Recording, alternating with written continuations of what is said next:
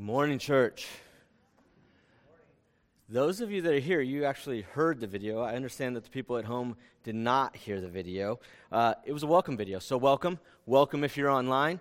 Uh, also, and there was the announcement that a couple weeks ago, uh, our ACs went down in the worship center. It was really, really hot in here.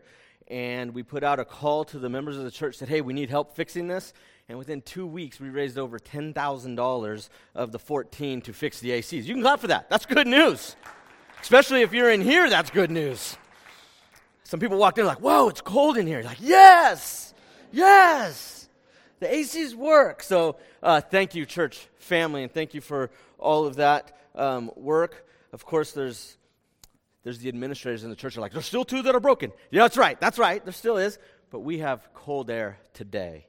And so we are thankful for that and grateful to God uh, for that and for the hard work that, um, just your generosity and the hard work that men put in installing them. So thank you, uh, church, for that. Um, but as I said, uh, my name is Kendrick, and we're going to continue our study on prayer this week.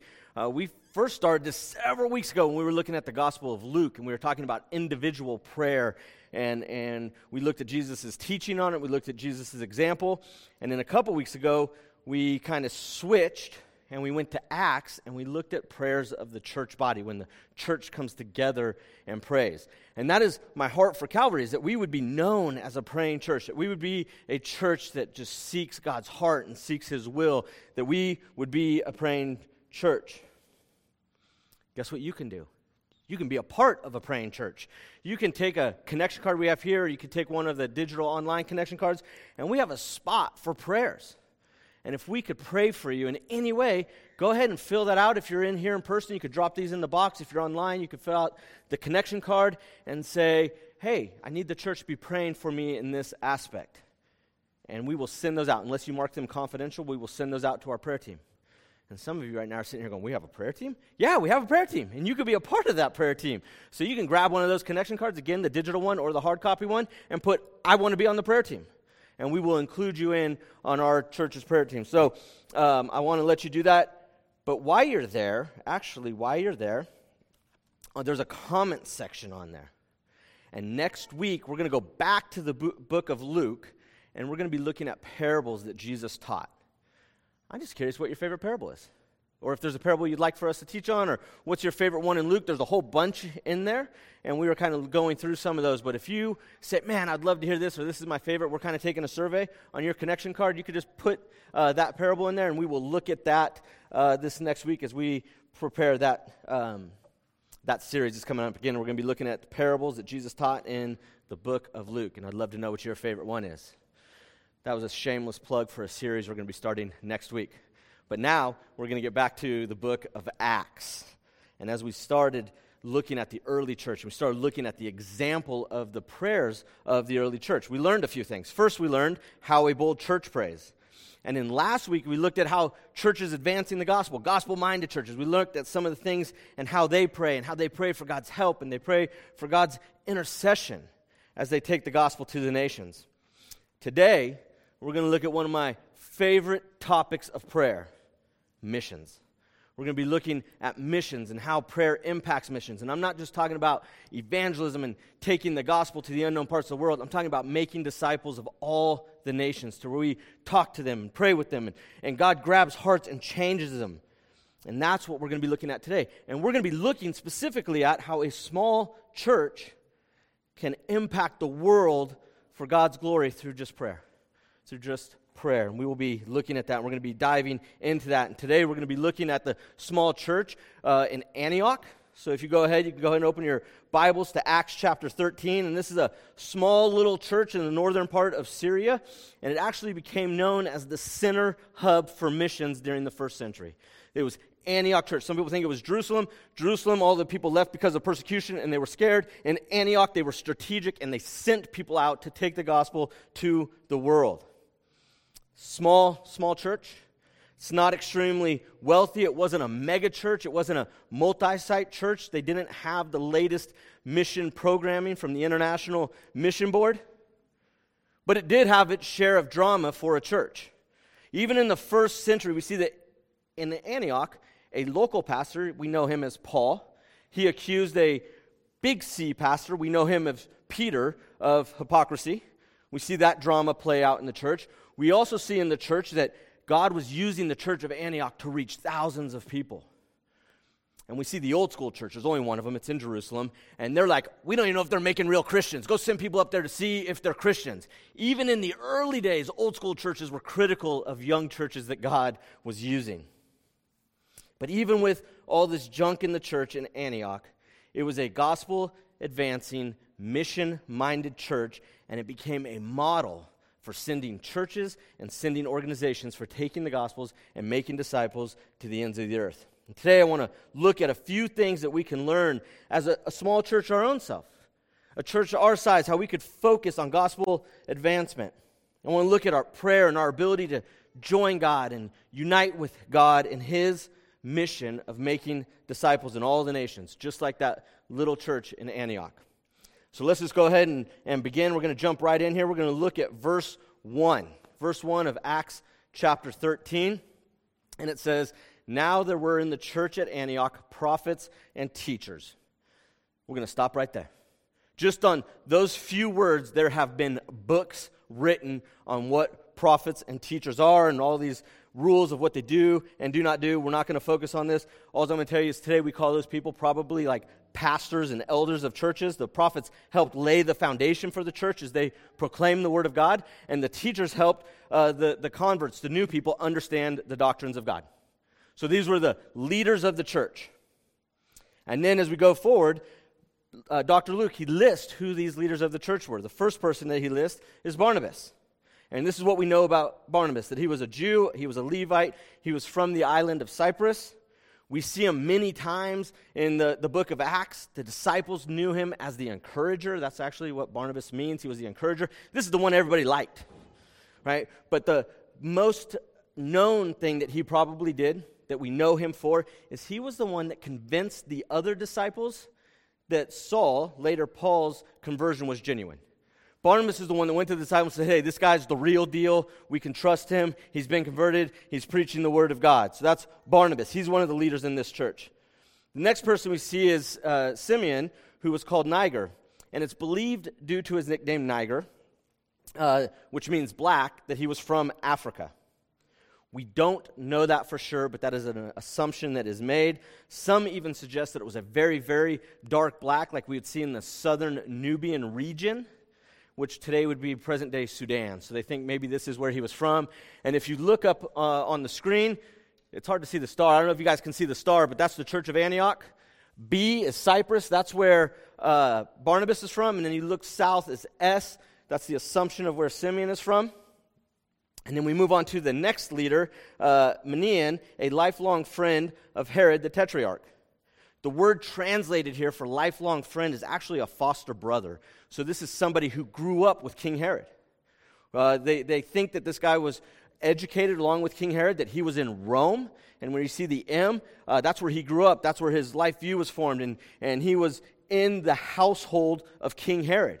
He grew up with him. They were friends. Somebody shared the gospel with him. He became a believer. And now we see him as a leader in the church of Antioch. I skipped somebody. I skipped Lucius. Yep, Lucius, I'm sorry. Of Cyrene. We know that he is from North Africa because Cyrene is in present day Libya. That's where the L is underneath uh, the S. We don't know anything else about him except where he's from. That's all we see him in scriptures. And then the last person we see is Saul. Saul is a newly converted Jewish Pharisee who'd later become known as Paul. Um, he was used by the Holy Spirit to write many of the letters in the New Testament, and we know that he was from Tarsus or present day Turkey. This is a really, really diverse group of leaders. As we just look at this, they're racially, politically, socially diverse. They don't have a lot of any things in common.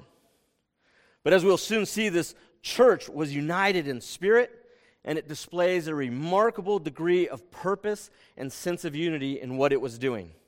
It is no wonder that the church at Antioch has been identified as one of the greatest missional churches of all time. If we just look at that, look at where those leaders came from. This is the known world. They are spread out across that area, and these are the leaders of the church. This is a perfect profile for a mission minded church. They were a microcosm of what the church will become. If not here on earth, surely in heaven. Unfortunately, Sunday mornings appear to be one of the most segregated times in the United States. Sunday mornings between 11 and 12. 58 years ago, Reverend Martin Luther King called Sunday mornings, 11 a.m. to noon, the most segregated hour of the week. But I am grateful that in California, especially in Southern California, that we have the advantage of experiencing a little piece of heaven right here when we come to church. In this church family alone, I'm just talking about Calvary Church West Hills. We have people from the Philippines, we have people from Russia, we have people from England, we have people from Mexico, we have people from Iran. All part of our local congregation that comes together and worships God on a weekly basis. And I love it. I love coming to church and worshiping with everybody from literally all over the world. That is a little taste of what heaven will be like one day. But I don't think that the church at Antioch or this church here in West Hills is an accident, but I think it is the deliberate work of God, an example and a picture of what will come, what will be when we are worshiping together, singing, Holy, Holy, Holy one day. But as we look at the church of Antioch, we see that it begins with prayer. Their entire time is drenched in prayer from beginning to end, as should our story be. So let's co- continue as we look at this. Let's look at verse 2. And it says, While they were worshiping the Lord and fasting. And let's just stop there for a minute. The Antioch church is a model for us in the sense that they sought the Lord together we look at this passage, and they is not referring to the leaders, it is referring to the church body, the congregation, the local church. They were worshiping. And when we look at that word worshiping, some, some translations say it was ministering, but it literally means serving at one's own cost. So they are exalting God above themselves. And this time of worshiping and fasting is a time that the church set aside themselves they set aside their fleshly desires, what they wanted to do, in order to pursue God in prayer. This was an act of worship. Prayer was an act of worship. They set aside food to concentrate on God, on seeking God's heart, and actively seeking. And listen to this and listening. They were listening for their response in prayer. They wanted to hear from God. And fasting was not a new discipline. It wasn't something that the church in Antioch made up. Several times in the Bible, there's times of fasting, and every single time it's used, it's connected with earnest prayer. It's connected with somebody seeking God, passionately praying and seeking God. We see David do it when he was being pursued by men that were trying to kill him, that he thought were his friends. He says this They repay me evil for good, my soul is bereft. But I, when they were sick, I wore sackcloth. I afflicted myself with fasting. And David's like, God, I don't know what is going on here. Why are they trying to kill me? Why are they after me? When they were sick, I set my own desires, I set my own needs aside to pursue you, to help them. I, I fasted for you. I intervened for them at the cost of my suffering. I set aside my desires and pursued God, my own cost for them. And he talks about that he afflicted himself with fasting. We also see that when God was about to judge Babylon, Daniel, he was a captive at that time, and he prayed passionately for God to protect his people and to restore them to their land. Daniel prayed for God's mercy with fasting and sackcloth as ashes as a time of mourning. And when Nehemiah learned that the destruction that was done to Jerusalem, Scripture says that he sat down and wept and mourned for days and continued fasting and praying before the God of heaven. His heart was broken. He was in sorrow. He was seeking God in his heart. He set aside the desires of his flesh to seek the mercy and grace of God. Whenever we see fasting, we see that it is always tied to prayer. And it's indicating that a person is willing to set aside the normal demands of life in order to concentrate for a time on seeking God and hearing God's will. That's the purpose of fasting. Do you that? The purpose of fasting, seeking God and hearing his will. Too oftentimes the church makes fasting the purpose. That we focus on what we are missing and what we are going to give up. And we're not focusing on God. We're not focusing on God's response to us. We have hours of debate, mostly with ourselves, on what we're going to fast from. What type of food? Does dark chocolate count as real chocolate? Is that part of the fast? What are these rules that I'm going to take part of? Is carbonated water, sparkling water, is that just water or is that flavored? And we do all these other things that that actually becomes the focus, not hearing from God. And you know how I know this? Because I do it. I do it all the time. My wife and I, we might be fasting about something, and Melissa will say, Hey, we've been fasting. How was your prayer time with God? And I'm like, I don't know, but I'm so hungry right now. Like, I know we said we weren't going to eat till dinner. I know it's two o'clock, but what if we just call lunch dinner? Like, do we meet the rules? Is that okay? And if you spend more time focusing on what is cheating and what isn't cheating while you're fasting, you're probably missing the entire point of fasting. Here's this is the secret to fasting. The secret to fasting actively listening for God. When we're fasting, that's what we're doing. There's, uh, there's rules, blah, blah, blah, blah, blah, blah. If you're not listening to God, you're defeating the whole purpose. So the, the secret to fasting is to actively be listening for God. And when I have fasted, when I've eh, been intentionally seeking the heart of God, my time without, without whatever that is, without electronics or without food, it all becomes irrelevant as I wait upon the Lord. As I truly seek the Lord, I find out that it is only the Lord that satisfies. It is Him that satisfies our desire, and it's His word and His will. And it makes all the other stuff irrelevant. God is the focus of our fasting. Not the time we go without food or TV or the time we go without our phone, but when we are fasting, we are passionately praying. We are engaged in worship when we're waiting on the Lord, when we're waiting to hear from Him. We're setting ourselves aside to seek Him, to seek His heart, to seek His will, to seek His direction in our lives. And when we continue this passage, let's look what happens when we seek the Lord and we put ourselves aside and we worship Him with prayer. The Lord will respond.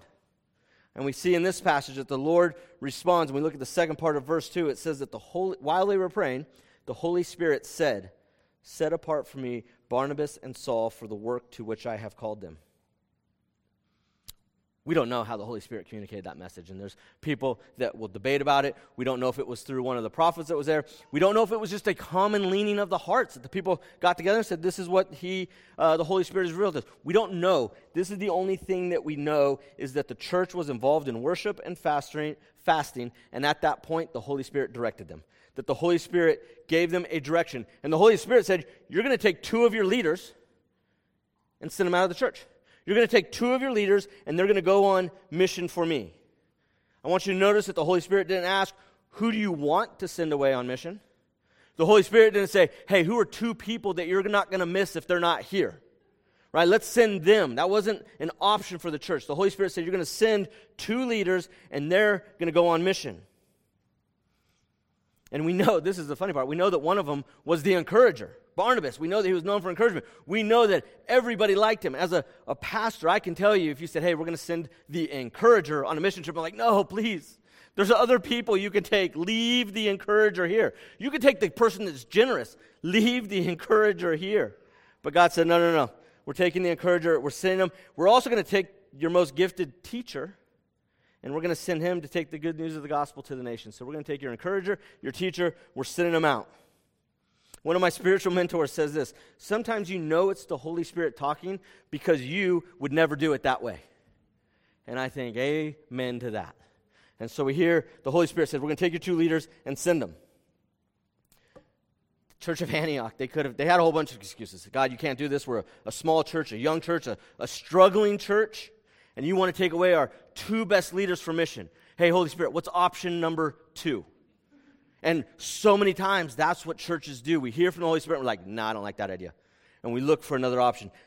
Not at the church of Antioch. Right? We find that the Antioch church, in its heart for God, was willing to listen to God and to follow God, to follow the direction of the Holy Spirit. And we learn from this that prayer leads the church to God's mission. This is God's mission to make disciples of all the nations. This isn't about to make the church of Antioch. It's not about to make the church at Calvary West Hills into the best church in Syria or in LA or in the world. Our mission is God's mission to make disciples of all the nations. And as we study scriptures, we look at it, we see that prayer and ministry go together. Too often, churches seek ministry without seeking God. And if we try to work for the Lord without praying, without seeking God, we end up settling for self centered service. We end up settling for what do I want to do? What do I think is best? What makes me feel good? What makes me feel like I accomplished ministry? And without prayer, we are less focused on what God wants, and we are more focused on what we want. We are more focused on fulfilling our needs and our desires. But a church that seeks God in prayer and listens for his response might be surprised at what he tells them. It might not be something we like offhand. It might not be something we're comfortable with. It might be something totally different. It might be something out of the box. You want to step out of the box? Pray to God for direction and then do what He says. He rarely works in confined spaces. The message here was clear. You are to set apart your leaders and then send them out to accomplish my mission. Not your mission, send them out on my mission. And, church, don't miss this that when we pray and we wait upon the Lord, He will answer. He will provide direction. And usually when we pray, here's the problem, is it's a lot of talking and not a whole lot of listening. Right? We go to God and we talk, talk, talk, talk, and we want to tell him all of our needs, and we need to tell him everything that he needs to do to make us happy, and this is how we would do it. And then when we run out of things to say, we say amen and we walk away. But, church, we need to stop and to listen. And this is a, a problem. Right? When there's silence, we begin to feel uncomfortable. We begin to feel like, am I is somebody waiting for me to pray? Is there something going on here? And this is super, super common for the American church. Really, really common. Americans don't like to wait, and f- they feel extremely uncomfortable with silence. Remember, we were doing some training, and there was a foreign airport customs agent was asked, "How do you find out if somebody is smuggling drugs into your country?" And he said, Well, that's easy for Americans. You just put them into a room, you don't say anything, and just look at them, and in a few seconds, they'll tell you everything you want to know. Right? Just be quiet. We get uncomfortable, we start talking. And it's the same way in our prayer life. Church, if we want to know God's plan for his mission, we have to stop talking.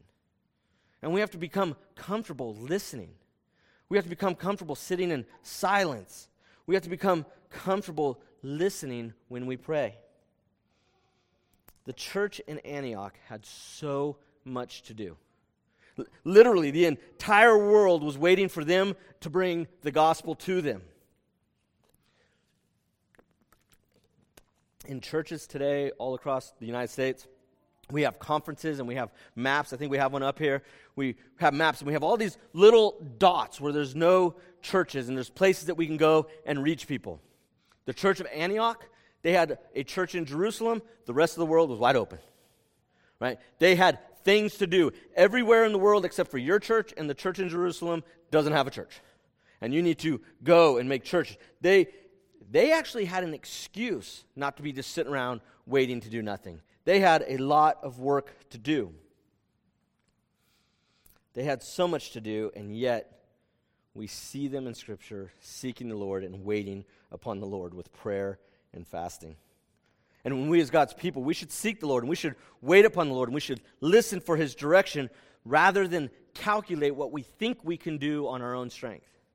Right? Calculate what we think we could do our best if we do this.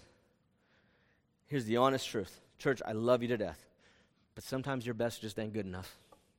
Sometimes your best is just not good enough. Churches need to be strategic but they need to be guided by the Spirit. They need to be guided by His strategy. The Spirit needs to be the foundation for leading the church to accomplish God's mission the way that God wants to.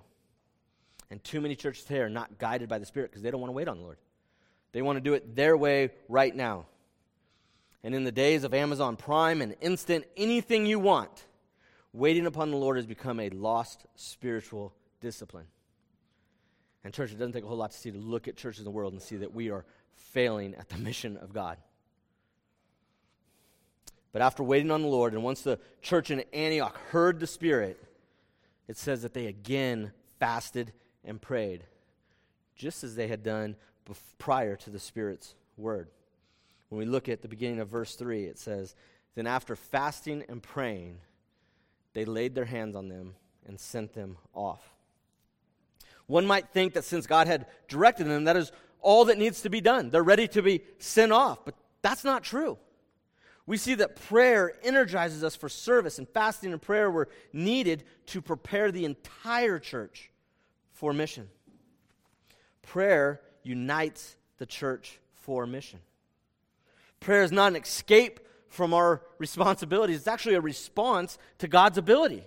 And when God gives us direction, says, This is the mission, we pray because we are dependent upon God. It further strengthens our dependence upon the Lord. But we see that it does so much more. In this passage, we see that this is not just some type of sending prayer, something else is happening here. The church is being forged together, they're becoming one with their missionaries. We see that they laid hands, and this is a symbolic public declaration. And it's through prayer. This is a praying procedure that the church is partnering with them on their mission.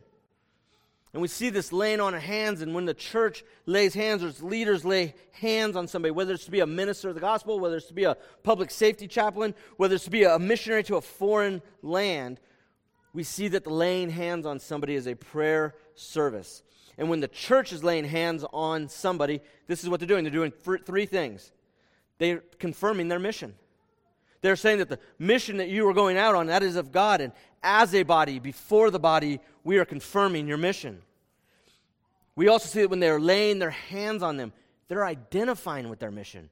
This is the mission of God. This is what we're doing. We're going out to make disciples of all the nations. And again, as a body and before the body, the church and church leaders lay their hands on them. And the third thing that we see that it does is that it unites them together in God's mission. As a body, but for the body. As a body, we come and lay hands and we pray, but it's for the entire body, the growing body, that we are unified in mission together. We are together with you. That's what we're saying. We're like, hey, we are together with you. And it's not just that we're going to pray for you, but we are going to pray with you. You are a part of the body. You are a part of us. We are going to pray for you as one body. We see that the missionary, the one that we often say is the one being sent out, he's an extension of the local church. That missionary that we're sending out, he or she or the family or the group or the partner whatever that unit is, they are an extension of the local church that is sending them out. The church itself is one body and it extends its arms and its hands and its heart through those missionaries that it prays with and through those missionaries that it supports. And this is a spiritual truth. Unfortunately, though, it's not often understood by the local body, by the, the church. See, when we look at this passage, we see that Barnabas and Saul, they were extensions of the church at Antioch when they went somewhere, it was people from the church of Antioch are coming and sharing with us. It was as if the entire Antioch church was going with them. And this is not often not possible. It's not practical in most senses. Not everyone is gifted for such demanding physical, emotional, and spiritual rigors of life or of missions in some of these areas. But through those two, the praying church walked with them, joined them in mission with God to make disciples of all the nations. That was their mission. That is what they did. And when a church understands why it lives, it can make such a difference. And by the grace of God, will do more than they could ever think of or imagine. See, church, when we look at this, we know that God has a worldwide plan. And He has commanded His church to carry out His plan. Something much greater is happening when we look at God's mission, and it requires all of our efforts. The gospel has gone nearly to every place in the world today. But there is still so much more that have never heard the good news of Jesus. There is so much more work that needs to be done. And we need to be a church that is greatly motivated by Christ's command. That we are motivated by the mission of God to make disciples of all the nations. Church, God's mission needs to be our mission. Like when we are a part of the church and Christ is our head, his mission has to be our priority. His mission has to be our focus that we make disciples of all the nations. And the Antioch church remains to be a model for us. We can still go to Scripture, we could look at this. And it's because they did not rely on man's wisdom or on man's strength, but on the Spirit of God for their strategy, for their plans, for their dependence to accomplish His mission. And because they did that, it's reproducible. Right? Because they depended on God, everything that they did is reproducible. And us as a church, whether we have all the leaders from all the different worlds, whether we speak 20, 30, 40 different languages, it doesn't matter. If we depend on the Spirit of God, we can accomplish His mission. Perhaps not in the, the same way with those exact leaders or the same diversity that they had, but in a very general way, we can pray. We can pray and we can see God is building us up for the further expansion of his kingdom. And we do this by making disciples in our own communities. This is where we start. We start by making disciples in our own communities. Like the church in Antioch, the diversity here at Calvary Church West Hills is no accident, but it is the deliberate work of God. In just this local church, this church here on the, it's not a suburb, the outskirts of LA, these churches we have so many communities that we are directly attached to. And what I mean by that, the communities that we are directly attached to, I mean you have a family member there, you have somebody in your family, or you have a friend that you can call that will actually pick up the phone, even if they see the caller ID. They're like, oh, this person's calling. I want to talk to them. And in just this little church, if you look up on this map, those are all places that we have a direct relationship to. Those are all places that are part of our community. But those are only the places I know about. Even when I was doing this map, somebody else saw me and said, Oh, I know somebody here. Or, Oh, my family's from here. I didn't know that. So these are just the places, and I just want you to look at Calvary Church. We can literally touch everywhere except for Antarctica and Australia. But I did see somebody online watch us in Australia. If you're there, let us know. Antarctica, I'm still waiting. If you go to Antarctica, let me know. But just this church, I mean, just look around. A church of 120, 130 people can literally touch the entire world. Church, we can make disciples of all the nations just by making disciples in our communities, just by making disciples in the small group of friends that we talk with, that we do life with, that we spend time with. And just like the church in Antioch, do you know where the first place that they went to? When Paul and Barnabas, they got commissioned, they got hands laid on, do you know the first place they went to? Cyprus. They went to Barnabas' hometown right? They went to his community, places where he knew people, places where he knew the culture, places in his community. The first place they went to start making disciples of the entire world was Cyprus, their hometown. Church, we say that the best way to be on missions with God is to pray, give, and go. And we have a mission board, and that's their saying that pray, give, and go. In church, we know, and we've already talked about it's not practical or possible for all, everybody here to go to the ends of the earth. But you can go to your community. Right? You're with your community every day. You are living with them. You're having meals with them. You're talking with them. You're doing life with them. Why not just start in our community? How are you taking the gospel to your community? Sometimes we think, man, I don't know how to get to Papua New Guinea. You don't have to get to Papua New Guinea. You just have to go to work.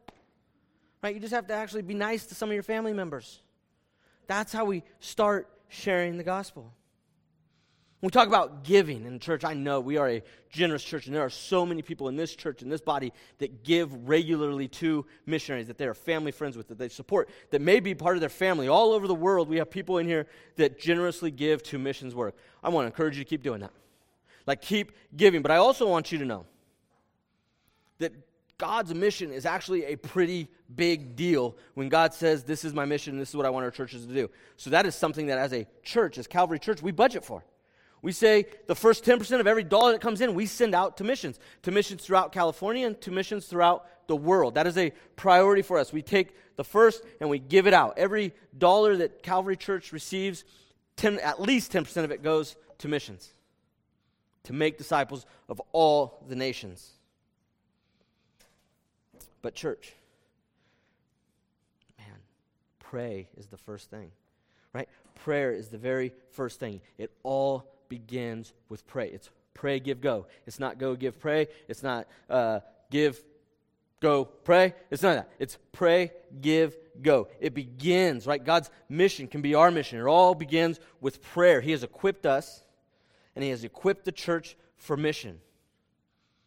But like Antioch, it needs to start and end in prayer.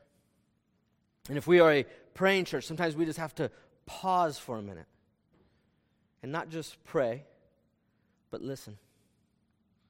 Sometimes we just have to stop for a minute. Man, I'm a pastor, and you're telling me to shut up and listen. That's hard. but we need to stop and listen. I already said, God, God's mission has to be our mission. When we look around, I say, He's already equipped us. He's, he's equipped us individually, He's equipped us as a church for His mission. But are we praying? Are we seeking His heart? Are we listening to His will?